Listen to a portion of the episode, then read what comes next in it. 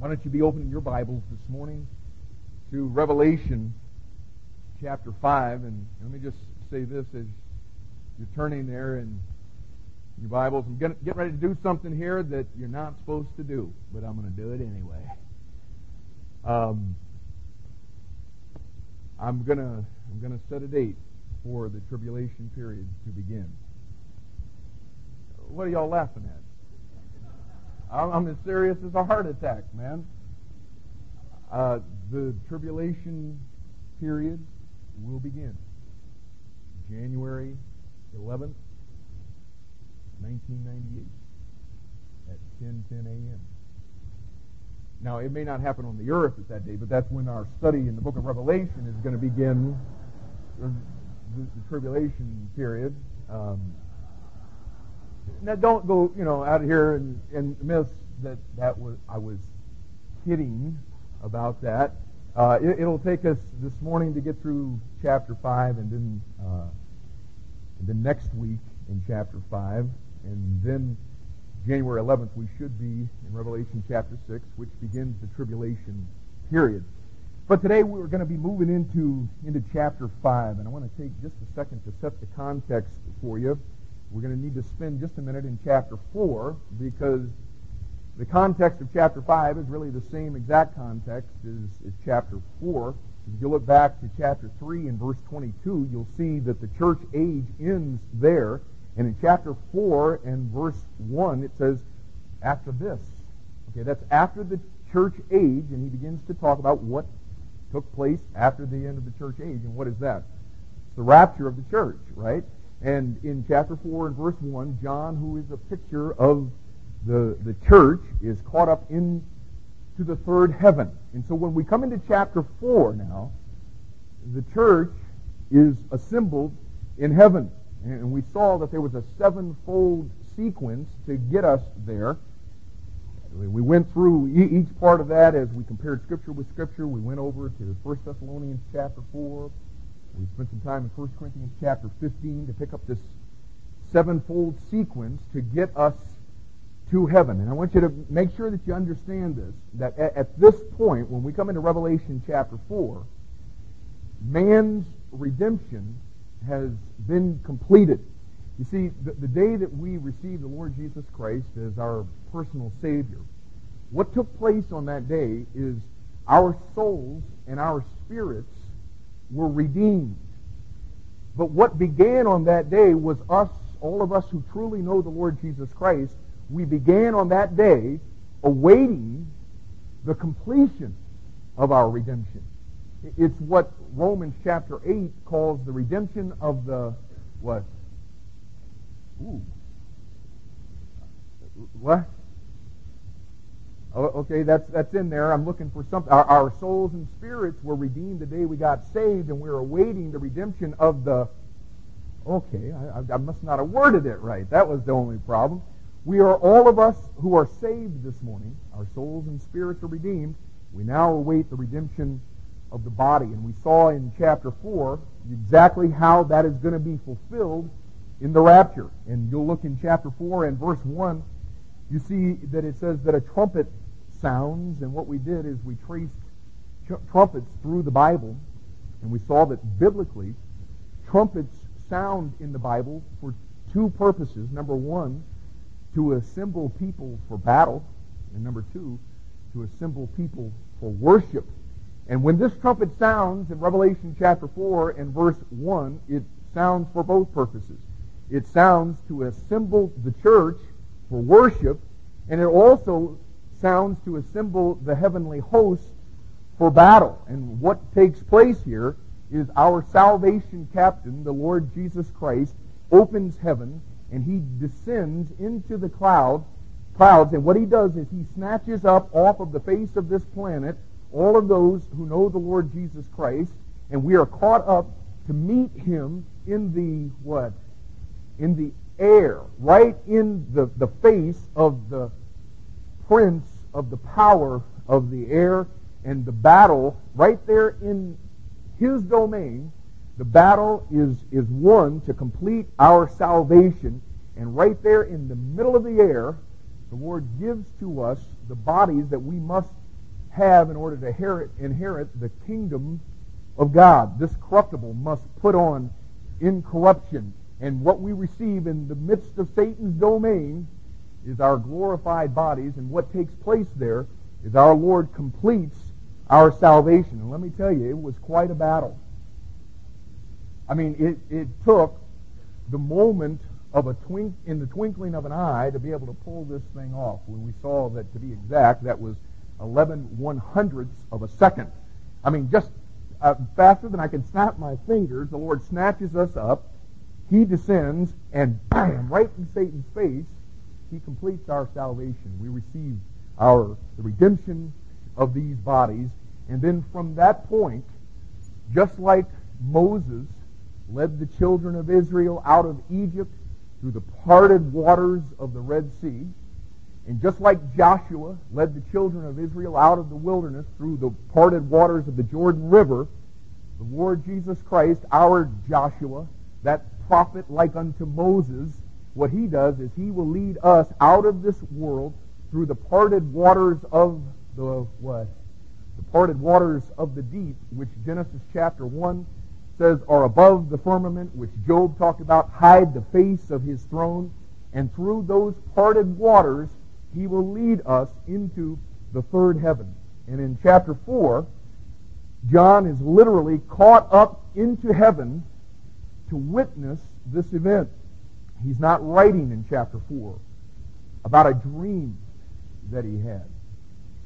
He's not writing about a, a, vision that he had he is writing about what he actually saw taking place literally in heaven. John was seeing something in 95 AD that has not yet happened in 1997 AD. He was actually seeing this. You say, I don't understand. Okay, well then you're listening. Because there's no way in a finite mind to be able to comprehend how John could actually be there seeing the assembled church of the Lord Jesus Christ before it has actually been assembled. But do remember that our Lord is he which was and is and is to come and all at the same time and he is not bound into time and space like we are. And evidently that's what's taking place there as John is actually seeing what is going on in heaven. You, you guys ever do the uh, deja vu thing? You know, like you're you're doing something, and, and, all of a sudden you're going, "This has happened before." Uh, I, I, dreamed this. How many of you know what I'm talking about? Okay, this. I guess everybody does this. I, I'm, I'm not sure exactly what that is. I think we all think we're prophets at that moment, you know. But um, I, what I hear is that a, a, brain cell splits or some kind of thing like that to c- kind of just make us go tilt. But you know, as I was thinking about this, it, it, it's it's like I'm, I'm thinking, okay, now John has already experienced this.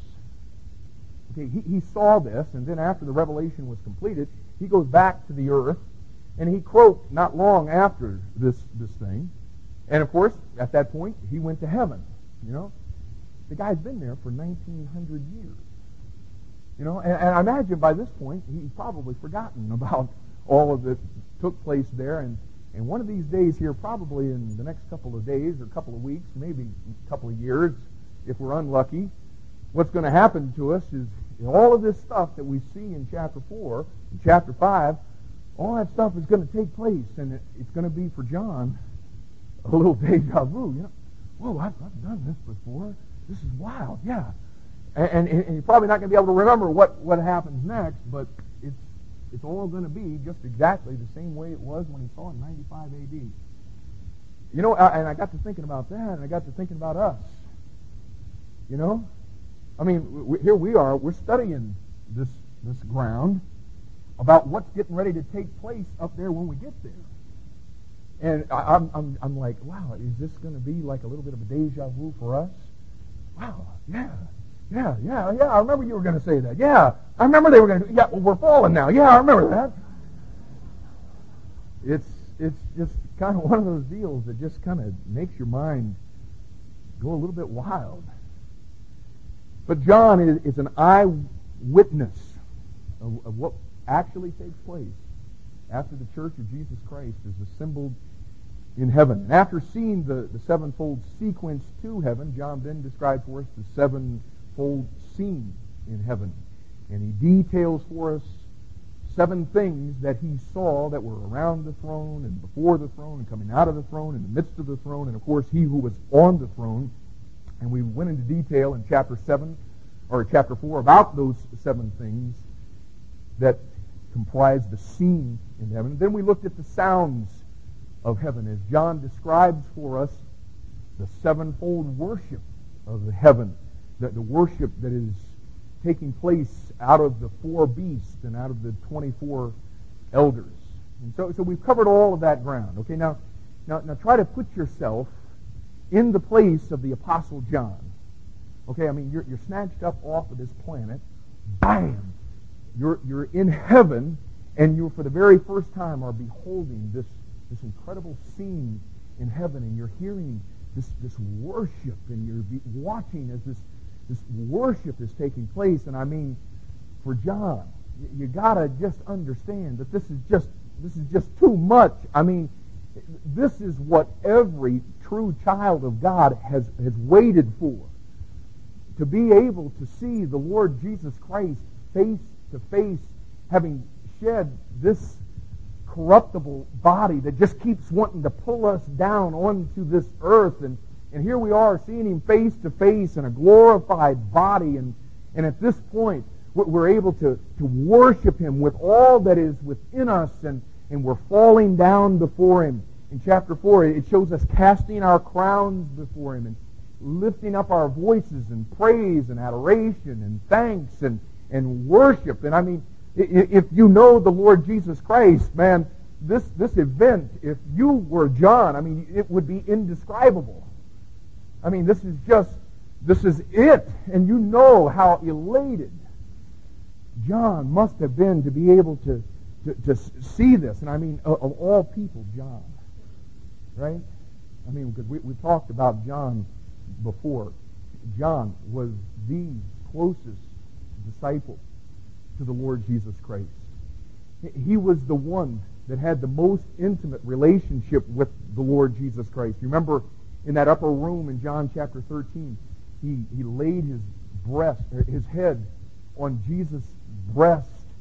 And Jesus begins to explain uh, about the fact that one of the twelve would betray him. And all of them, the scripture says, all of them began to ask, Lord, is it I? Lord, is it I? They all asked it except John. John had a different question. John said, Lord, who is it? And John knew there may be somebody going to be betraying the Lord, but John did know this. He knew it wasn't going to be him. And of the twelve, John was the only one to make it all the way to the cross. All the rest of them, they had scattered. Just one of them that made it to the cross, and it was John. And I, I mean, just uh, again now, get, put yourself in John's shoes. Here is the beloved disciple with the most intimate relationship with the Lord Jesus Christ. And he's watching as he is beaten. He's watching as he is scourged. He, he looks up from the foot of that cross and he, he looks as his Lord, his Master, his Savior, his God, his friend has been pierced. He, he's hanging up on that cross. And now, here is John, and he is caught up into heaven. And he is actually seeing the glorified Christ. And he is actually seeing all of heaven giving his Savior and his God and his Lord the glory that he deserves. And I'm, I'm just telling you, if you're John at this moment, man, this is just this is too much. I mean, this is, this is, I mean, you, you've lived for this. I mean, this would have been such a thrill to him. And, and listen, I know that for every person who is going to be in heaven, listen, at that moment, it's going to be a thrill for all of us. But I do believe this. I, I do believe that there is going to be a greater thrill for some people. again, I, I, listen, heaven's going to be heaven for all of us, but I do believe that there's, just like there's degrees of punishment in hell, I do believe that there's degrees of reward in heaven, and I believe that if you have lived your life on this planet living for that kingdom, living for that day, and praying with all of your heart that the Lord Jesus Christ would, would be glorified in his kingdom and that his will would be carried out on this earth as it is in heaven, and you're waiting and you're watching for that day, that glorious day, listen, I believe heaven is going to be all the more glorious for you. And I believe that this is what John is experiencing here. I mean, he is just you know, I mean, people talk about ecstasy. There is not a greater ecstasy than what John is experiencing here. And John, at the end of chapter 4, is no doubt so ecstatic that he's just absolutely beside himself, just totally at the, the height of love and joy and, and peace. And, and at this point, I mean, John has absolutely no care whatsoever about anything that is going on down at the earth. I mean, every earthly care is just completely removed. And just when John is at that moment thinking, oh my goodness, it just doesn't get any better than this, all of a sudden, the bottom drops out in chapter 5. And in chapter 5 and verse 1, something happens that takes John from the absolute height of joy and in a moment's time right into the very depths of despair. Because God lets us know in verse 1 that there's one key item of unfinished business that needs to be dealt with, and it has to do with a book. A book that he is holding in his right hand. And this book is the theme of chapter 5. And whereas chapter 4 centered everything on the throne, chapter 5 continues the discussion of what was taking place at the throne immediately following the rapture of the church. But the emphasis in chapter 5 is a book. In fact, this book is mentioned eight times in just the first nine verses of this chapter. And let's pick up reading in Revelation chapter 5 and verse 1. John says, And I saw in the right hand of him that sat on the throne a book, written within and on the backside, sealed with seven seals. And I saw a strong angel proclaiming with a loud voice, Who is worthy to open the book and to loose the seals thereof? And no man in heaven, nor in earth, neither under the earth was able to open the book, neither to look thereon. And I wept much, because no man was found worthy to open and to read the book, neither to look thereon. And now, Lord, I, pray that as we begin to move in, into this this morning, we want to stop and we want to just ask you to direct us and to, to teach us this morning. We are still in these, these corruptible bodies that are so prone to sin. And I pray that you would put in our hearts an anticipation for this day when we've shed these earthly tabernacles in glorified bodies we assemble at your throne. And Lord, would you teach us this morning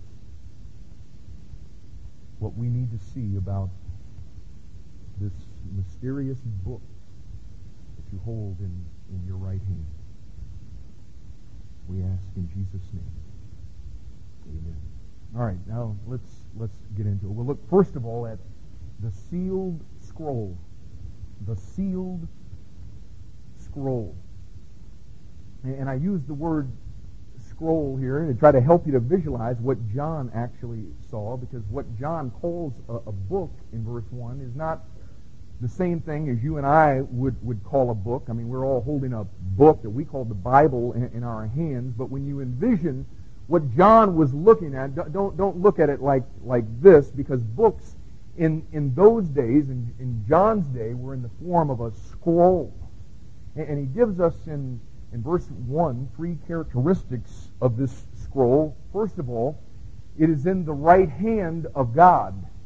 It is in the right hand of God, and the right hand of God in the Bible is the hand of strength or power. So we don't know for sure right now what this, this book actually is, but we do know this, that if anyone's going to get this book out of his hand, he would have to have the strength and the power of Almighty God, right? And of course, to have the strength and power of Almighty God, that one would have to be none other than God himself, right? Secondly, this, this book or this, this scroll is written on the inside and the outside. That's what John means when he says that it was written within and on the back side. It was written on, on both sides of the, the parchment. So we know this, that whatever this book is, it is obviously very detailed and a very comprehensive document. And then thirdly, it is sealed with seven seals. Now, at the time that, that John received the revelation, the only document that was required by Roman law to be sealed with seven seals was a will. Okay, a, a will under Roman law required seven witnesses. And so what would take place is that the document, or this, this will, would be prepared, and then each of the seven witnesses that would be there, the scroll would be rolled up, and they would each take their seal and put it on this scroll. And for that scroll, that will, to ever be opened, it required that all seven or their legal representatives be present. And so John looks at this, he sees the scroll, and he sees the seven seals, and so immediately John would have recognized that this seven sealed document that was in the right hand of God is of utmost importance and of utmost secrecy and something that had to do with God's ultimate will and testament. And it's obvious by John's reaction down in verse 4 that he understood what this seven sealed scroll was. He knew.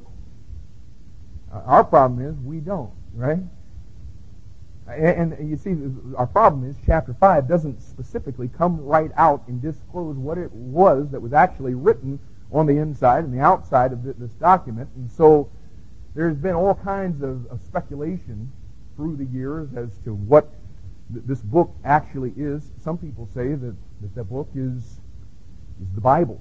And personally, I have a real hard time seeing that one. I, I do recognize that according to 1 Corinthians chapter 2, it, what it says is that the Bible to the natural man is a sealed book.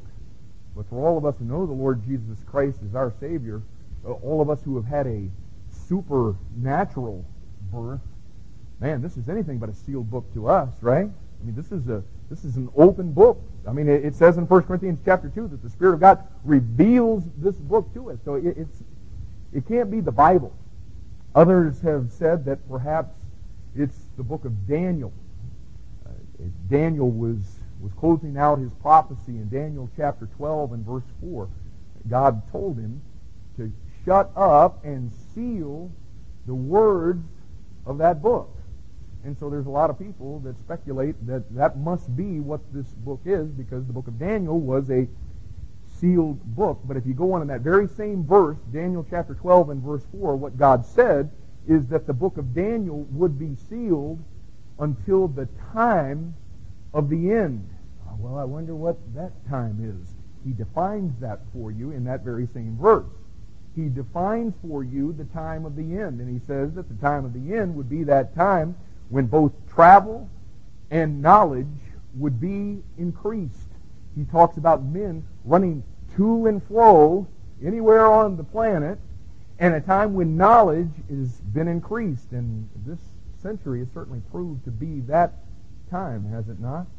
I mean, we came into this century with the, the invention of the locomotive, and then we come into the automobile, and then the airplane, And at this point in 1997, you can be anywhere on this globe. You can run to and fro on this globe, be anywhere that you want to be on this planet in less than 24 hours.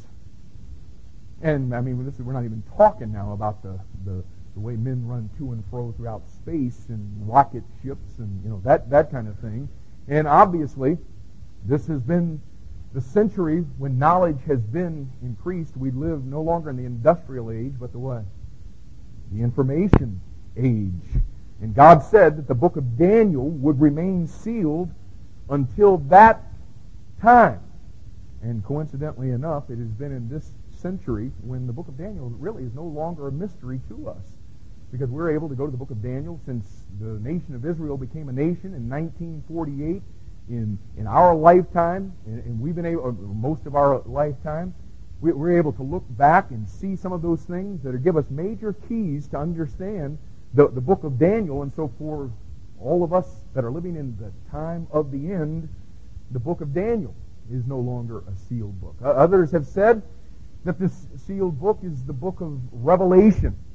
And interestingly enough, with 22 chapters in the book of Revelation, if it had a seal, after every three chapters, it would have seven seals, and it would be written within and on the back side, 21 chapters on the inside, and chapter 22 on the back side of the last seal. So that makes a lot of sense, but the only problem is, you come to Revelation chapter 22 and verse 10, and it specifically says, Seal not the sayings of the prophecy of this book. So, it can't be the Bible. It can't be the book of Daniel. It can't be the book of Revelation. So, what is it? Well, like I said, you can't you can't go to chapter five and actually see what the actual content of, of the book is, but if you keep reading in the book of Revelation, it becomes obvious what the contents are. Okay, now listen very carefully.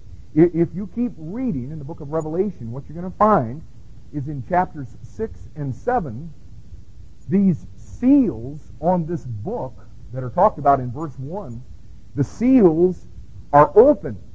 And, and you know what happens as these seals are opened? The judgment of God is poured out upon the earth. So, okay, we, we may not fully understand what the document is, but we've learned this already. Whatever the book is, it has something to do with the earth.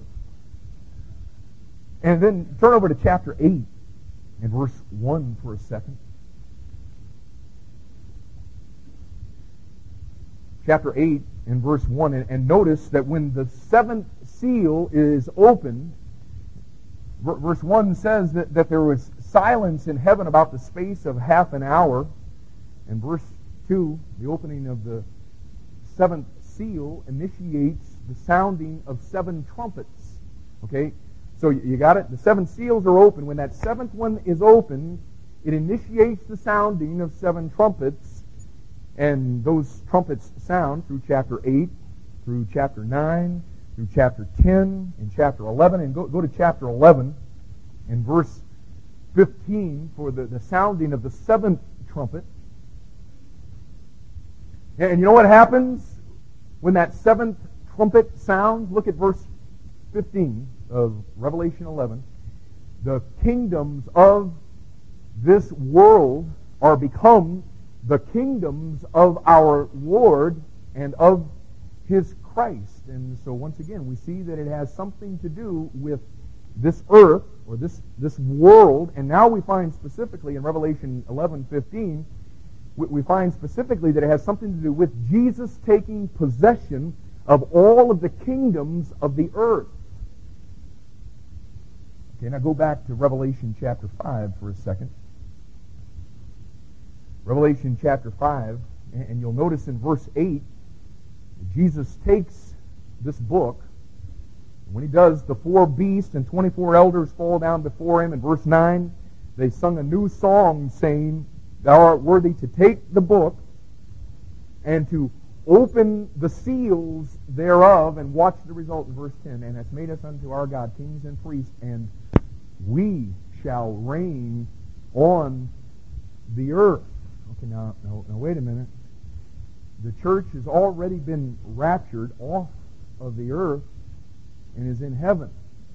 So at this point in the book of Revelation, what are we doing singing about reigning on the earth in a future tense? We shall, I mean, we're already in heaven, but it's talking about that we shall reign on the earth. And of course, if you understand biblical prophecy, if you understand the book of Revelation, the reason that it says that is because after the earth has been judged during the tribulation period, that, that seven years, and that's what the opening of the seven seals is all about. It's the tribulation period. What takes place after that is Jesus Christ comes back to this earth for his second coming, and what he does then is he establishes his throne in Jerusalem, and from that throne, he rules the entire earth, and just like verse 10 of chapter 5 says, we will rule and reign with him on the earth. Okay, so let's put all of these, these pieces uh, together. What we've done is we've utilized two very basic little principles of Bible study. Comparing Scripture with Scripture and keeping all Scripture in its context. And what has become clear is that this book that is in the right hand of God, this scroll that is sealed with seven seals, is none other than the title deed of the earth. The title deed of the earth. Now, let me explain to you what that means. When God created Adam out of the, the recreated dust of the earth in Genesis chapter 1, verse 28 of Genesis chapter 1 says that God gave Adam what? Dominion over the kingdom of this earth.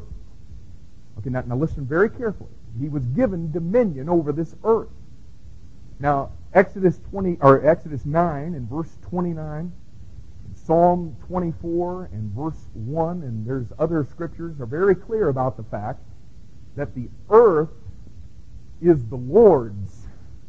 The earth is the Lord's and the fullness thereof, the world and they that dwell therein. It's His. He holds the title deed. But in Genesis chapter 1 and verse 28, God made a copy of that deed, as it were, and He entrusted that, He entrusted the dominion of this earth to Adam. Now again, it's the Lord's he holds the original title deed, but he entrusts ownership of it to Adam. And listen, all that Adam had to do to retain possession of it is simply walk in obedience to the Word of God.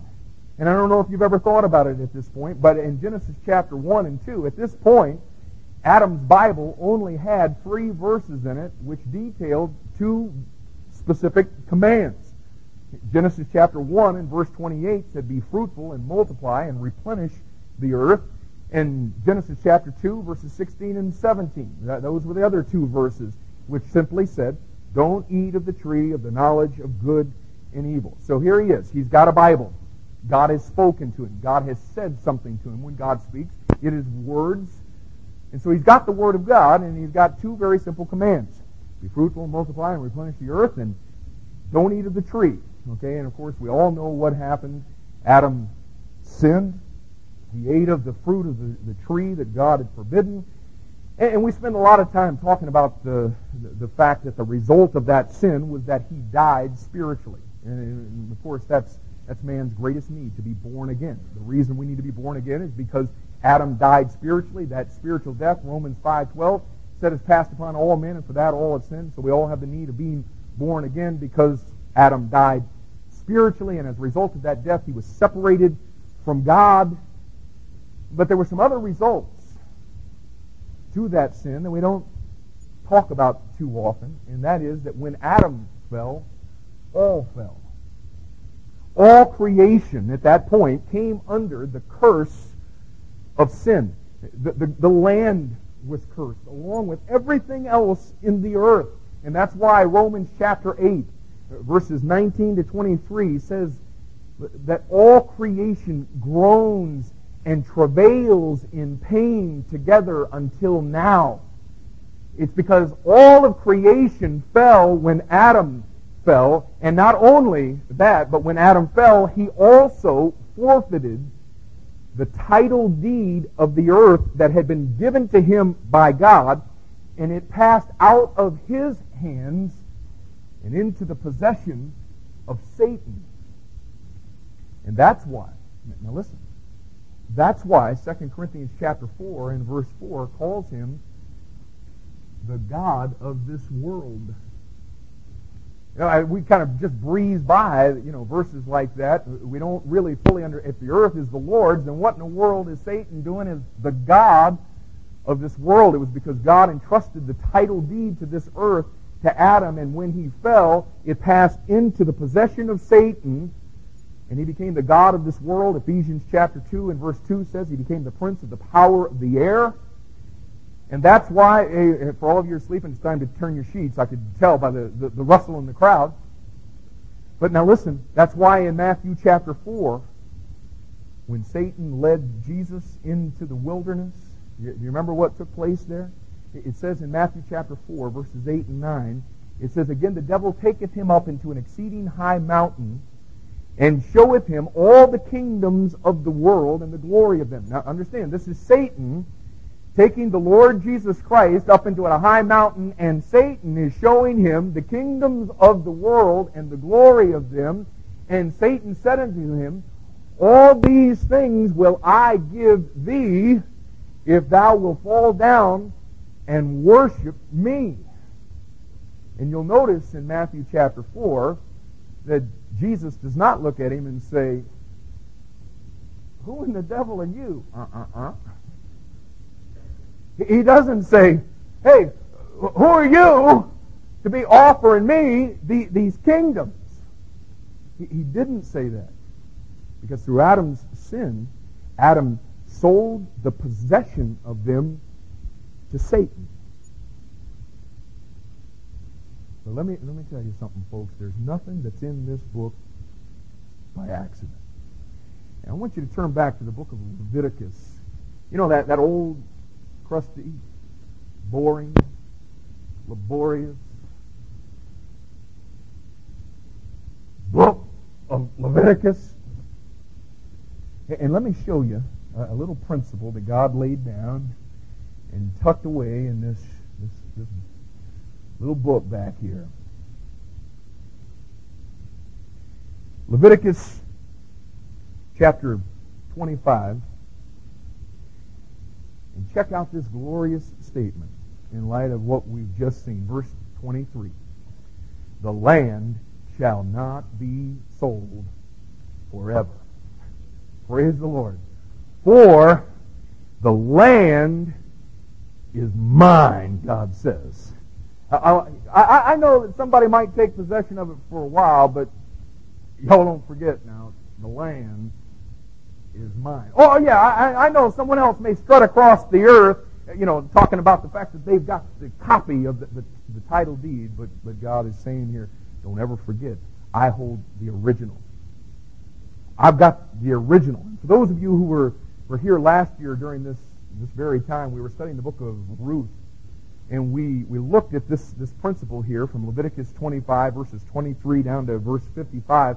What, what this is, this is where God is laying down the provision in the law of the kinsman redeemer.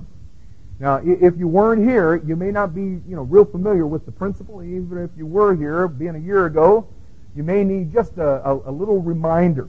Okay, you'll remember that when God brought the children of Israel into the promised land, that what God did is He divided the land according to the families. Remember this? According to the 12 tribes. And one of the things that God wanted to make sure never happened is that nobody or no, no family ever got to the point that they had so monopolized the land that they controlled the nation. And so one of the safeguards that God built into his law were certain provisions to make sure that that didn't happen. And that's why verse 23 says, The land shall not be sold forever, for the land is mine, for ye are strangers and sojourners with me. In all the land of your possession ye shall grant a redemption of the land. If thy brother be waxen poor, and hath sold away some of his possession, and he goes on later in the chapter to talk about that maybe he might even sell himself into slavery because of the, the debt that he owed. And so if he, he sells, sells away some of his possession, his land, or even himself, and any of his kin come to redeem it, then shall he redeem that which his brother sold. And again, what this is describing is the principle of the provision of the kinsman redeemer, which stated that if somebody had become extremely poor and had been forced to sell their land in payment of that debt, or like we just talked about, or have been forced to sell themselves into slavery in payment of that debt, then God provided that one of their kinsmen, one of their near kinsmen, as it talks about in, in Deuteronomy 25, one of their blood relatives could come, and if he had the ability to do so, and if he was willing to do so, he could pay that debt to redeem that person and their land. Okay, so those were the three basic requirements. The kinsman redeemer, number one, had to be a blood relative. Number two, he had to be able. That is, he, he couldn't be in debt himself. He had to have the wherewithal to be able to pay the debt that this, this person owed. And the number three, he had to be willing. It, it wasn't something that he had to do, so he had to be willing to do it. Okay, now, now listen. This is most definitely the, the, principle that God established to keep the land straight and the continuation of the family lines in Israel and all of that. But don't, please don't miss the fact that what God is doing through this principle is He is painting one major illustration of the entire redemption of the human race and planet Earth. Okay, here's, here, here's what God is trying to teach us through this principle in his law that was given to the nation of Israel. You see, through Adam's sin that every single person in this room has continued in, what happened to all of us is our souls became absolutely bankrupt. We became the slave of sin. We became the slave of Satan and we came under the domination of the God of this world. And very simply stated, what happened to us is we lost our inheritance. The inheritance that God designed for us to rule and reign on this planet, just like He had given to Adam. We lost that inheritance, and we had absolutely no way possible of redeeming ourselves. And so God stepped in. God stepped in in the person of Jesus Christ and he fulfilled the requirements of our redemption as our kinsman redeemer. Listen to it. Number one, he became our blood relative. You see, that's why God became a man. To become our blood relative. Would you listen to Hebrews chapter 2 and verse 14? It says, For as much then as the children are partakers of flesh and blood, he also himself likewise took part of the same. In other words, God took part of flesh and blood just like all of the rest of the humans on this planet. And the verse goes on that through death he might destroy him that had the power of death. That is the devil. You see, folks, listen, the price of sin had to be paid. For God to be God, he, he couldn't just overlook it. He couldn't just sweep it under the rug. It had to be paid, and to pay it, he had to be a blood relative and possess human blood. And yet at the same time, it also had to be God's blood. And you see, that meets the second requirement. The Lord Jesus Christ was able. He was able to redeem. In order for redemption to be made possible, it would necessitate human blood. He'd have to be our kinsman, our near kinsman. It would necessitate human blood, and yet at the same time, it had to be sinless blood. The blood of God. You see, that was the whole purpose, like we talked about last week. It was the whole purpose of the virgin birth in Jesus Christ not being conceived of a human father, but being conceived of the Holy Ghost. You see, in order to provide redemption, the kinsman redeemer had to be 100% man and yet 100% holy God. And of course, the Lord Jesus Christ was the exact fulfillment of that. And that's why Hebrews chapter 7 and verse 25 says, He is able also to save them to the uttermost that come unto God by him. But there was a third requirement that he also met, and that is he was willing to do it. He was willing. Now, now listen, folks. As you grow older and your, your walk with the Lord, and uh, listen, don't ever get to the place to where you, you look at what he did for you as something that he had to do. Because he didn't. Now, now listen, if he didn't, we'd all spend eternity in the flames of hell. And God would have been perfectly justified in sending us there because hell is the only thing that any of us ever deserved. Amen? Hell is the only thing that anybody on this planet has ever earned. But you see, even though we were so unworthy, and even though the Lord Jesus Christ as God was under absolutely no obligation whatsoever, he took one look at us in all of our sin. And you know what he did? He loved us. He loved us. And as 2 Peter chapter 3 and verse 9 says, what he said as he looked at us in all of our sin is, I'm not willing that even one of them should perish. And he willingly laid down his life for us. He was willing to do all that was necessary to redeem us. And you see, when, when John, go back to Revelation 5 now. Okay, now, now I, know, I know we've covered a lot of territory already. But you see, when, when John records what, what, he does that was going on in, in heaven in Revelation chapter 5, the issue of what is going on in chapter 5, as we saw, has to do with the redemption of the earth. You see, that's the unfinished business. That's why God pulls out this seven sealed scroll. Oh man, the church is there. And, and the resurrected saints are, they're there, man. And, and worship is taking place in heaven, but God knows there's still some unfinished business. And so he pulls out this book to bring to the forefront the reality that there's still something that needs to take place, and it has to do with something that's going on on this earth. Okay, now I mentioned this at the beginning, and I want to make sure that you've got this. According to 1 Peter chapter 1, verses 18 to 23, Jesus redeemed our souls and spirits the day we received him into our lives through what he had accomplished at Calvary according to 1 John chapter 3, verses 1 and 2, and Romans chapter 8 and verse 23, Jesus will redeem our body at the rapture. And of course, that would have been what took place in Revelation chapter 4.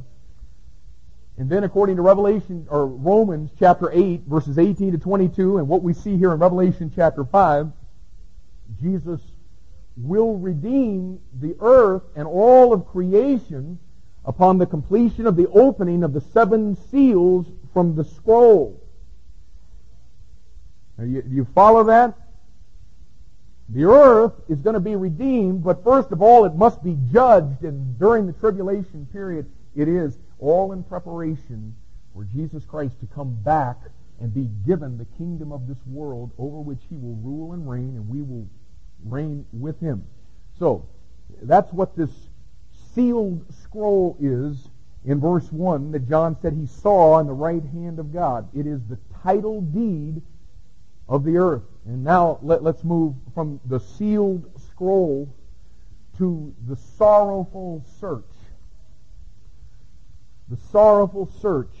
Now again, here's John. And he's caught up to behold the most glorious thing in, in the entire world. I mean, there's never been a moment in all the history of mankind like the moment that he's experiencing here. I mean, the, the Savior whom he loved with all of his heart and longed to see and be with, he finally sees him in all of his glory. He, he, he sees him receiving the, the glory and the praise and the worship and the thanks that he deserves.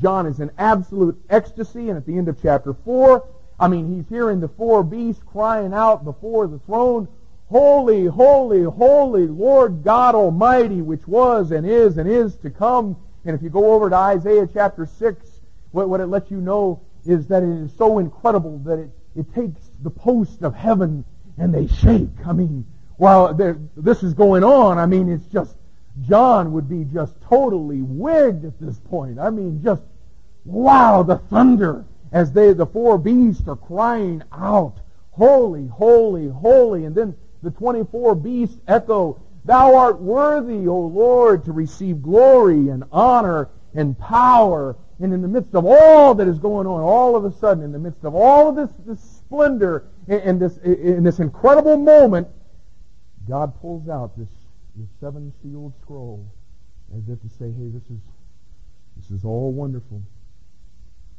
But redemption is not fully complete and all of a sudden, in the midst of all of the sound of heaven that we were talking about, in the midst of all of the thundering and the post shaking and all of this, all of a sudden in heaven, a holy hush is brought about heaven. The four beasts, which we saw in chapter 4, where it says that they cease not day and night, crying, Holy, holy, holy, they've ceased. the 24 elders and all of the, the praise and all of that, the representative church, they close their mouths and there's silence in heaven. And nobody moves. I mean, all of this is going on. And then this, this hush comes over heaven and nobody moves. And I mean, okay, now, picture, picture you're John right now. Okay? I mean, you got to be. I mean, it's just it's just shut down, and you got to be thinking, oh, what's up with what's up with that, man? What's going on here? And then in verse two, the silence is broken, and John says, "I saw a strong angel proclaiming with a loud voice, Who is worthy to open the book and to loose the seals thereof?" No man in heaven nor in the earth, neither under the earth, was able to open the book, neither to look thereon. And he doesn't say how long the angel waited for an answer. But evidently, it, it, was, it was for some time because John says in verse 4, and I wept much. It's not like, you know, you know, I, I started to cry. No, he, he says, I, I, wept much. I, I wept long and, and hard, as it were. I wept much because no man was found worthy to open and to read the book, neither to look thereon. Okay, now go back up to verse 2 for a second. And notice the agent of the search. John says that it was a strong angel. Now there's only three times that that phrase is found in the Bible. They're all in the book of Revelation. It's found here and then in chapter 10 and verse 1. It's also found in chapter 18 and verse 21. We don't have the time to go into all the proof of it, but it's most likely a reference to Gabriel. And John says that, that he was not just saying something. Okay, we've seen in chapter 4, we've seen people saying things. He's, but the, the strong angel is doing more than saying something. He was proclaiming. I mean, he, he is heralding a major declaration. And it says, with a loud voice. And the loudness shows not only the the great concern of the angel and the urgency of the situation, but if you drop down to verse 3, it lets us know that this angel had to have the strength to lift his voice so that it reached throughout the entire universe. And the goal of the search was for any man in the entire universe who is worthy to open the book and to loose the seals thereof. Now, there would be many who would be willing to take the book and to rule the earth. I mean, if that would have been the question, then Alexander the, the Great would have no doubt stepped up along with Napoleon and, and Genghis Khan and Karl Marx and Adolf Hitler and thousands of other people down through the course of history. But the question wasn't who is willing. The question is who is worthy. And again, verse 3 lets us know the scope of the search is the entire universe. The search is made, first of all, throughout heaven. I mean, the angel is saying, oh, okay, y- y'all are here. Now, is there anybody here who's worthy? I mean, he's looking for some saint who had died and been resurrected, or some saint who was raptured at the rapture of the church and brought to heaven. Is there anybody here who's worthy? And think about, think about the folks who are there, y'all. I mean, Abraham is there. The Bible says of him what it says of no other person. It says he was the friend of God. David is there. And the Bible says of David what it says of no other person, that he was the man after God's own heart. And here's Job. And the Bible says about Job what it says about no other man. He feared God and eschewed or hated evil. Enoch is there. And the Bible says about Enoch what it says about no other man. It says that he walked with God and his testimony pleased God. The Apostle Paul is there. Peter is there. And even the beloved apostle. I mean, here's John. He's, he's right there. He's listening to the whole deal. But verse 3 says, there was no man in heaven who was worthy. And the search was made, secondly, all the way to the earth. And check it out.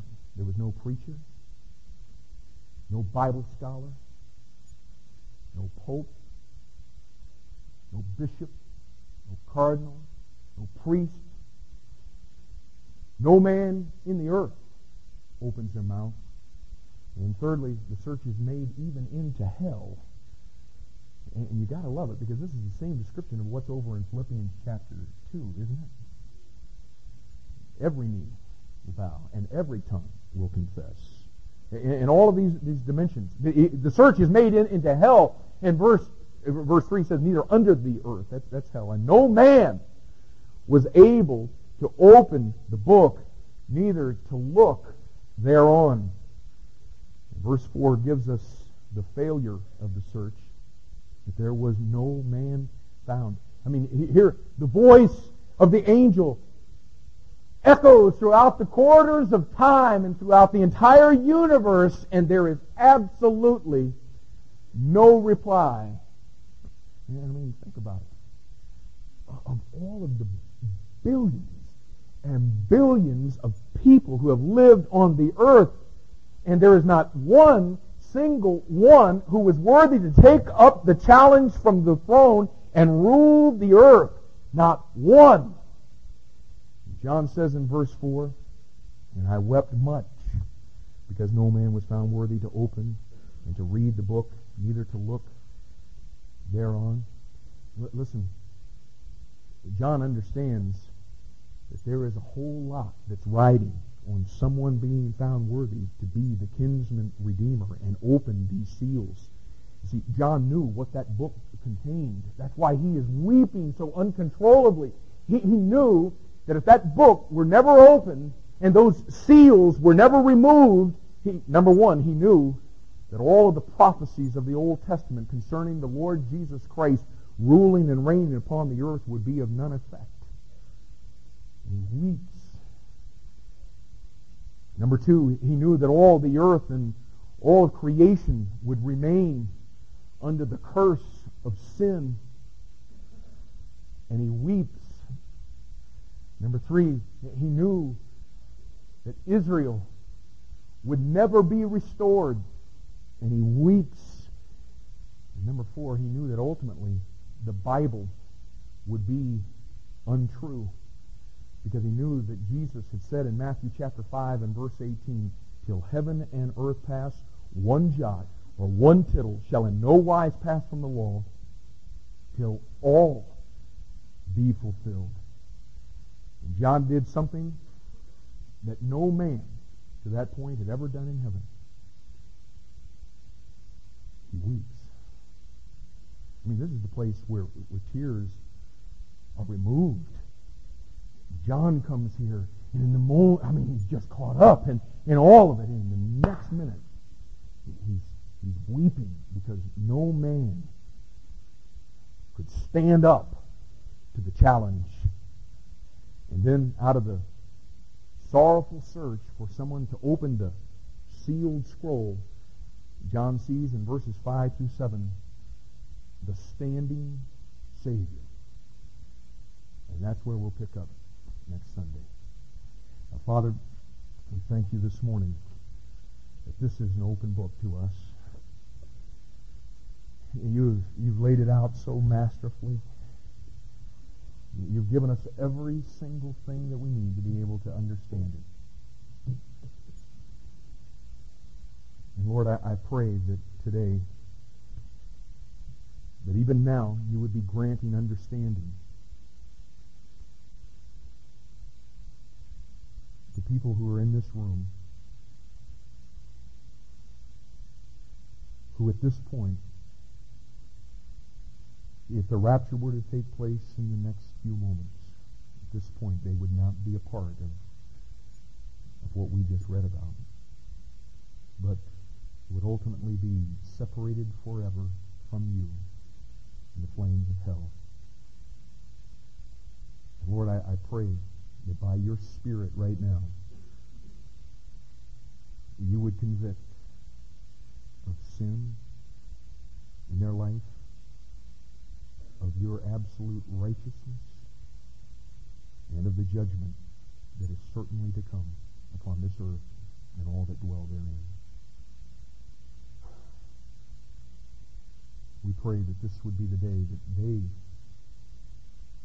would have their soul and spirit redeemed by the blood of Jesus Christ. That they would know the the promise of the redemption of these bodies as we enter eternity to be with you.